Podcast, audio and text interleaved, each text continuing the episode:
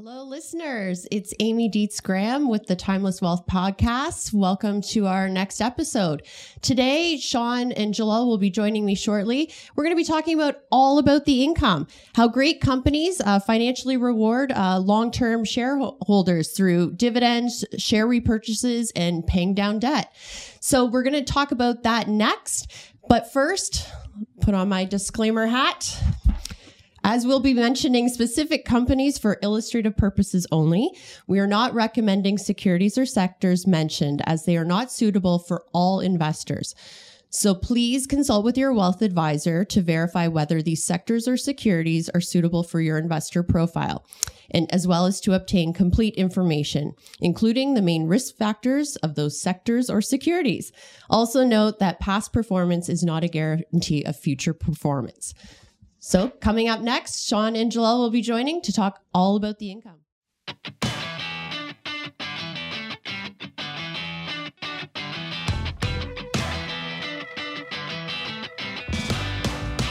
Welcome back, everybody. Joining me is Sean and Jalal. Thanks for joining. Thank you, Amy. Thank you. Looking forward to today's topic, all about the income. So, we're going to touch on dividends, but before we come there, let's talk about where do businesses, where does the profit come from? Well, if we start from the very beginning, let's say you're a business and you're producing a good or service, and let's say you're able to sell that good for a dollar. Let's say it costs you 80 cents to make it. Well, what's left over after you pay your costs, you get a dollar revenue, you pay your 80 cents in costs, is called your profit, that 20 cents. That's mm-hmm. your profit. And ultimately, there's only five things you can do with a profit. One, you can retain it. You put it into retained earnings. That's effectively a savings escrow for a company. Mm-hmm. You can mm-hmm. use it later on to do different things with it, but you're not using it today. You're not going to use it right now. The second thing you can do is you can actually reinvest it in the business. So what that would mean is let's say you have an alternative within your business. You'd like to double down on something you're really good at because you expect you're going to get a great rate of return doing it you can definitely do that. And a lot of companies like Amazon and Alphabet do just that. They reinvest in their business because they have such fast growing technologies. They can't feed it enough cash Which to generate is, the rate of a good point, right? They're not, those ones typically aren't having a dividend because they're, they're reinvesting into the business with all the different things they're working on. Yeah, and, and and actually to be to be fair, Steve Jobs famously did not like declaring dividends because he felt the opportunities within the products he was right. creating were far better than anything we could spend their money our, our money on our, themselves if we got it from ourselves or right. from the company. The third thing you can do is you can dividend it out. That means you take part of your profit. It could be 10% of your profit, 30% of your profit, or whatever number you choose, and you can give it to the shareholders. You can give it to yourself to spend on anything you choose. The fourth thing you can do is you can pay down debt, which is going to become more and more important as time goes on mm-hmm. because interest rates have increased. Wasn't a big as big of a deal in the past 10 right. years because interest rates are so, so low, low. Mm-hmm. but it's becoming more and more prominent because of where we find ourselves regarding interest rates. And the last thing you can do is you can repurchase your own shares. And what that means is picture yourself, you have a pie, a pie shell. You're going to shrink the size of the pie shell, but the amount of profit filling you're going to put in is still the same or growing. That means the amount of, pie, of uh, filling you get per slice of pie increases. That's effectively what happens. And those are the five main things you can do with profit. Right. Right. So what we're going to touch on is what does that activity look like for a select few group of companies over the long term. And I thought what we'd do is start with a Canadian example, mm-hmm. an easy one, yeah. which is Toronto Dominion Bank. Right. So we're going to share on the screen. So those of you that are joining us on our YouTube, you'll be able to see this, but we'll describe it here. The blue line is the price return. So we're all watching that right now, right? So the prices are going up and down, and it's this usually very jagged and, and you know, fluttering. Uh, uh, this, this, is the share price, the right? share price. You got it. You got it. But underneath, you'll see we overlaid the under the company in the gray metric is the earnings per share. Okay. And so, and then underneath that in the green, you'll see the dividend. And this goes back, this chart we're showing you is from, it goes back to uh, 1999. But it's interesting if you actually plot the gray bars, the earnings per share and the dividends, it's a much smoother. Mm-hmm. Ride. And this is what a business owner is looking at when when they're trying to figure out which buckets uh, to to do with their the profits. It's a much smoother, you know, ride instead of looking at the day to day price return. Well, that's true. And, and if you look at this chart, you see a gradual rise in earnings per share, the gray bar. Mm-hmm. It's, it's, it's not super smooth, but it's smooth, Smooth, relative to the day or month to month uh, change in price of the shares. Mm-hmm. The dividend activity is a steady, gradual, Yeah. upward motion. Yeah. It is it is like clockwork. Yeah. And so, what does that mean for someone that's, let's say, owned TD Bank as a business for the last 20 years? You've owned it. You've done nothing. You've just sat there, collected your dividends, and been a shareholder for this for this uh, company for the last 20 years. What you've experienced was when you bought the shares, let's say in December 2002. Well, you would have gotten 21 cents per share in dividends, which would have represented a dividend yield of 3.95%, which is not too bad. Uh, today, if you own them right now, your dividend is roughly $2.71 a share, representing a dividend yield of 4.46%. This is where the power comes in. Over that span of roughly 20 years, just under 20 years, your dividend growth in ag- aggregate has just been under 1,200%. And your share price growth is around 1,050%. percent Mm-hmm. So can you imagine, you know, Jeez. if you could Yeah. actually just take TD and become the sole owner of it, we'd all Yeah. love that, Yeah. wouldn't we? Yeah. You're the sole owner of TD, and all you need to do, you don't need to manage it. You don't even need to set set the uh, strategic direction of TD. Don't be on the board of directors. You just basically collect income. Well, this year, what would have happened is your board of directors would have announced a share repurchase program of 4.5 billion, which essentially means TD is taking roughly 3% of the value of the company off the table for you. Plus, you're collecting a 4.4% dividend, Mm-hmm. right? So, your overall yield on your efforts, which is nothing because you're not managing, you're not working on the strategic direction of the company, is around 7% per year Mm-hmm. just to sit and do nothing.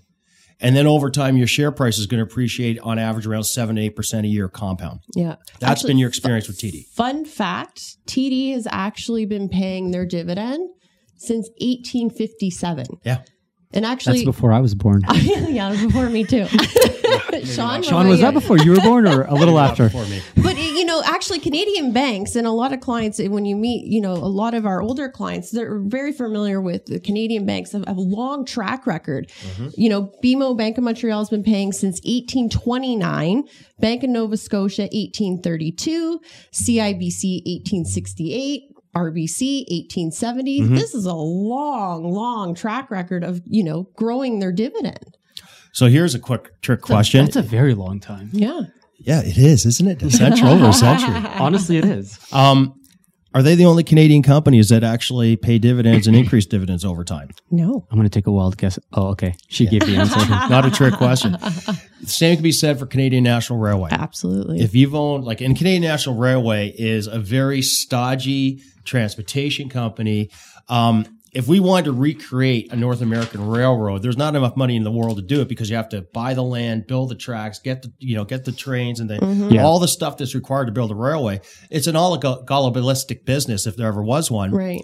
And if you look at Canadian National Railway, the 20 year dividend growth rate on CNR has been 14.4% per year compound. hmm Sorry, what was the 14.4%? Just Their remind me? dividend growth rate since 2000. And now, you know, what happened this year? Now, this year, tough year. Uh, you know, we're, we're recording this uh, around mid October. Markets have been bad this year. Share prices reflect that. But the dividend activity of great companies hasn't changed one bit. Uh, Canadian National Railway increased their dividend 18% this year while they were basically reiterating that their business is doing just fine hmm and that they feel strong about their prospects in the future. Oh, and another thing they're doing is they're taking, they're buying back at a record pace, by the way. This is not me saying that, this is them saying this.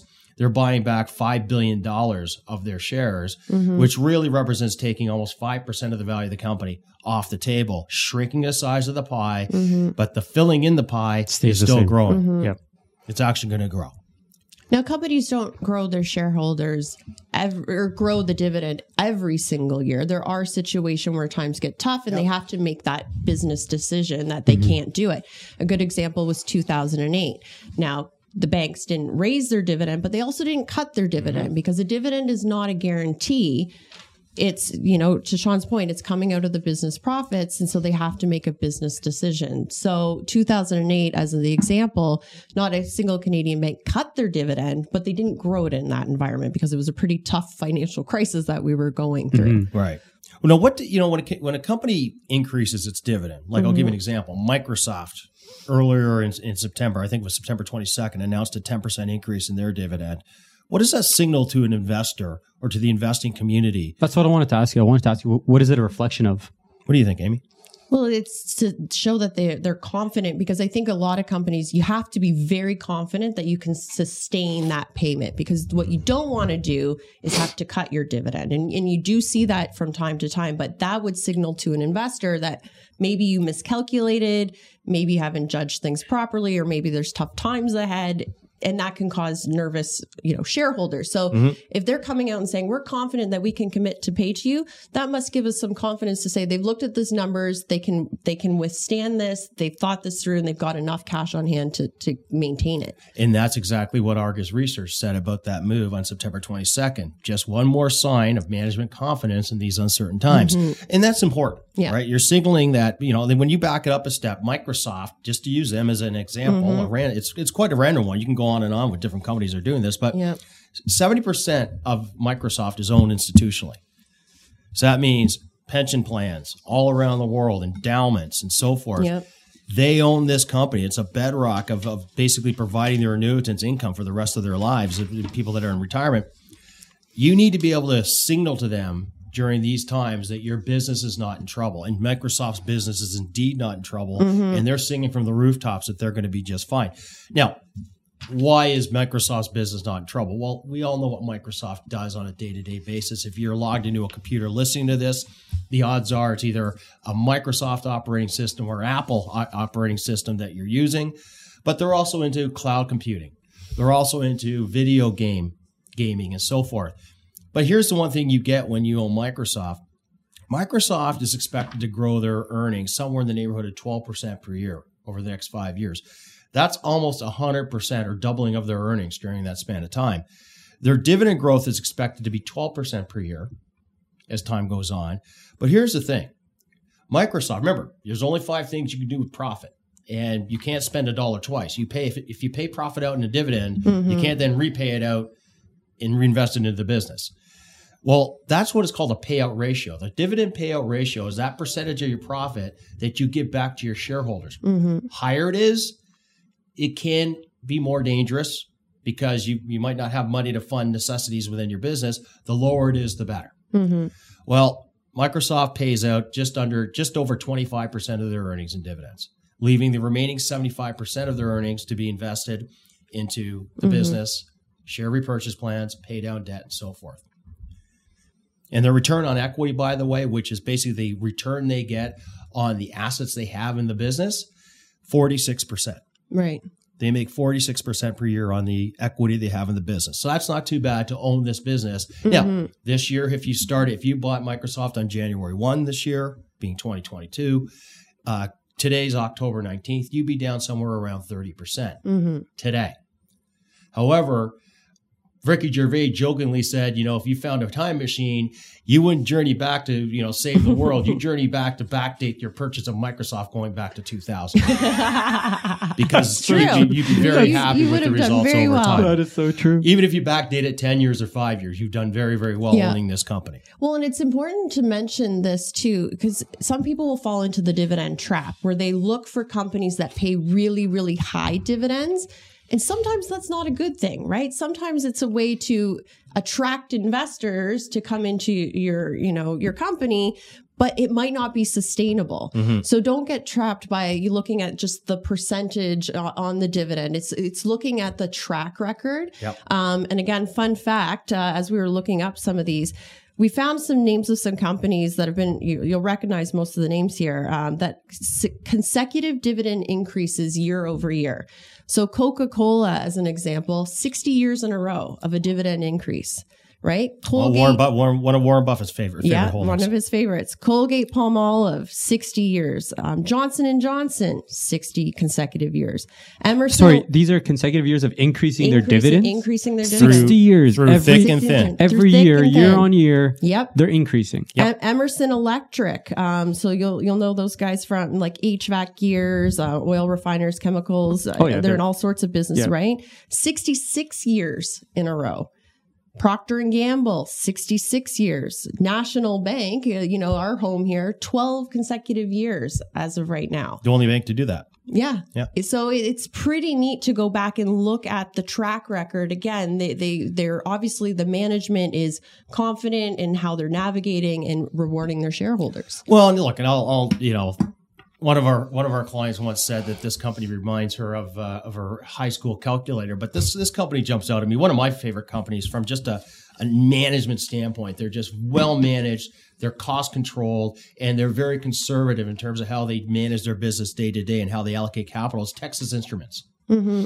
And you know, when you look at Texas Instruments, they produce chips that are virtually in every product you might own that has any digital interface with you, the consumer, or the internet, like automobiles, think uh, automation technology in the manufacturing processes and so forth. Texas Instruments is involved in all these areas. Mm-hmm. And when you look at, you know, their dividend growth over the long run, they've basically been growing their dividend uh, somewhere in the neighborhood of 15% over the last 11 years. But they've also had 22 years of consecutive dividend increases. That's pretty pretty good Mhm. too.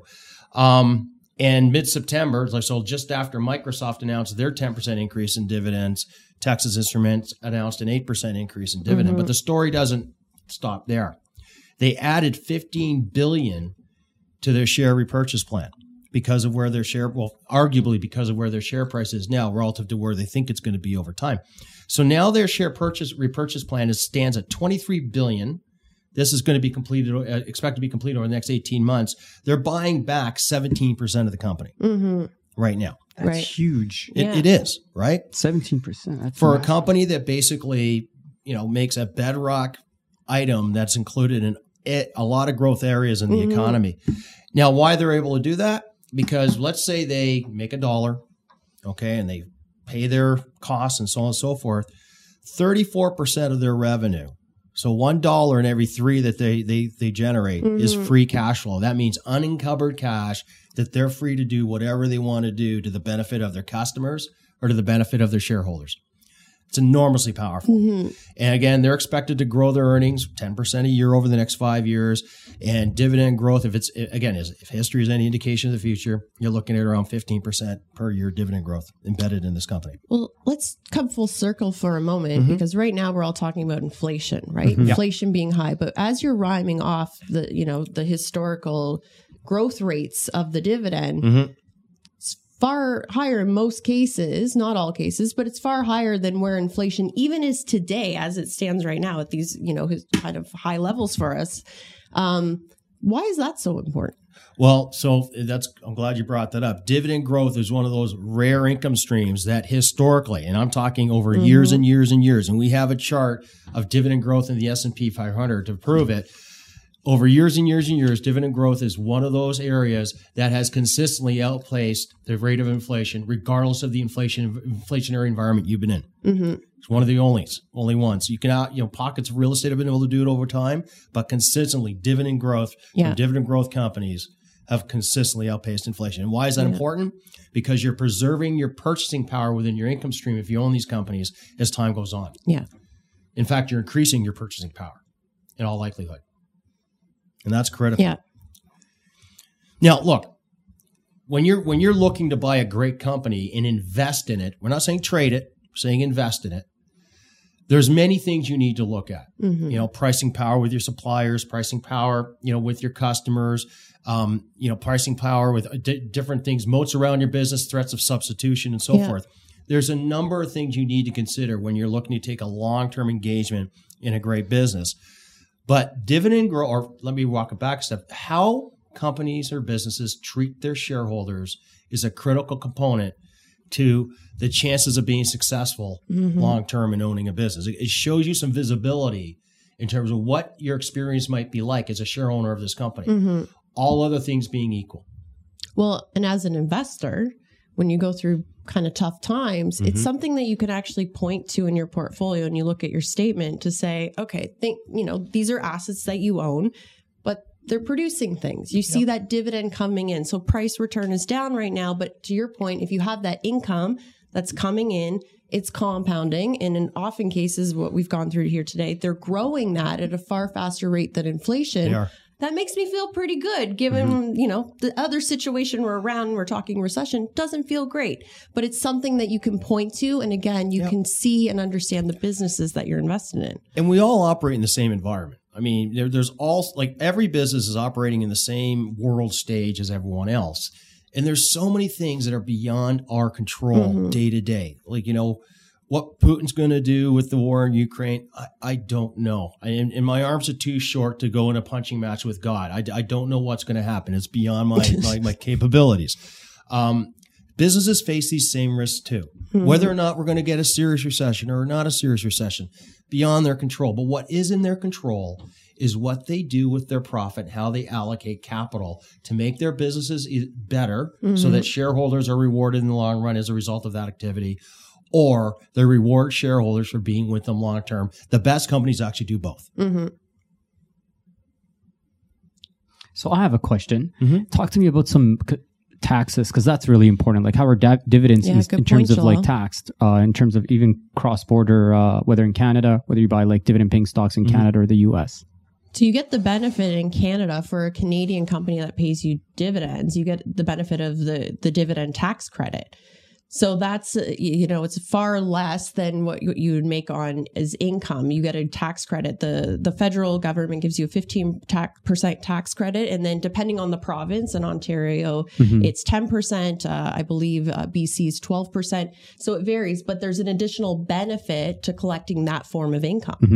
And how does that how does that relate or affect the long term yield? Like for example, if you buy, uh, I don't know, a company that pays out a dividend six percent dividend rate, for instance, and then with Mm-hmm. the tax credit, like how does that relate to the yield? Can you guys give me some numbers there? Well, so that's that's a good point. And, and again, we're not accountants, so you'd have to go to your accountant to verify sure, this. But your your the, the income tax you pay on a qualified Canadian dividend is roughly, uh, let's say, sixty percent that of what you'd pay on your income.